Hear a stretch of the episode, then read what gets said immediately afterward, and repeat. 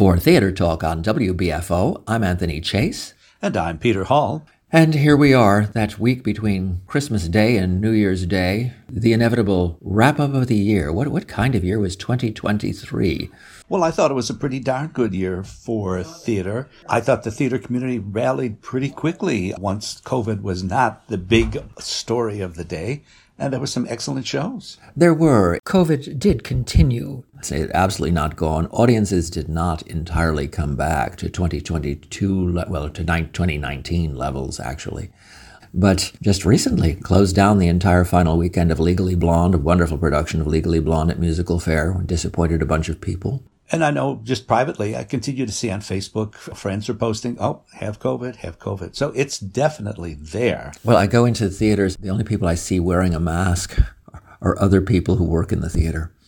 And I tend to find I'm in the grocery store, you know, oh yes, there I see that person with a mask. That's an actor, that's a director, that's a critic, because uh, we we have felt the impact of of the pandemic. Still not a bad idea, folks. Uh, cases are up, and there's flu and that other little one that interferes with children. RSV.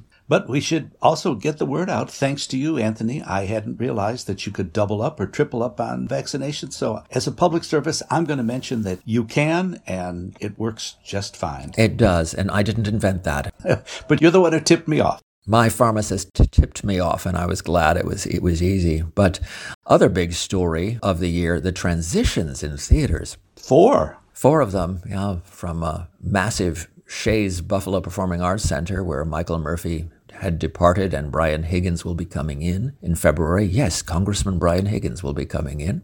But also the Paul Robeson Theater, after a tumult finally settling down, bringing back Vernice Turner, longtime Paul Robeson Theater personality, to bring some stability and direction to the Paul Robeson Theater. And that exciting news over at Irish Classical. Vincent O'Neill stepped down and turned things over to Kate Loconte Alcacer, who has one of the most charming sons on the face of the earth. non sequitur, but true. Yes, okay.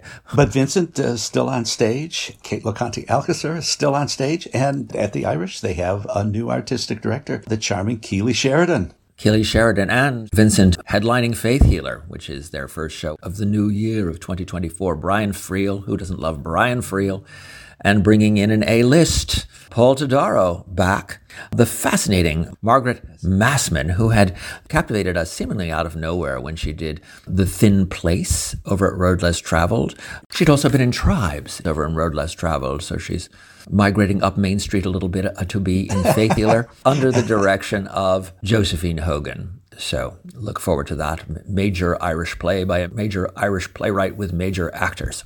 And let us not forget the Kavinoky, which doesn't seem to have lost a step as Katie Mallison stepped in for Lorraine O'Donnell, who uh, wisely had booked herself into the new season. She's still been a strong presence there. well, you know, not losing a step, but it's a huge lift to go from one leadership to the next while trying to launch an MFA program in, in acting over at D'Youville.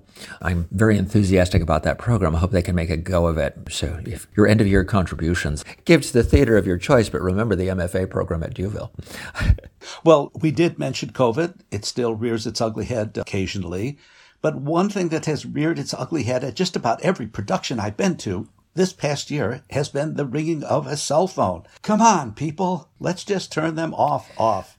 Oh, well, you know, the day may someday come when mine goes off in the theater. Has not happened oh. yet.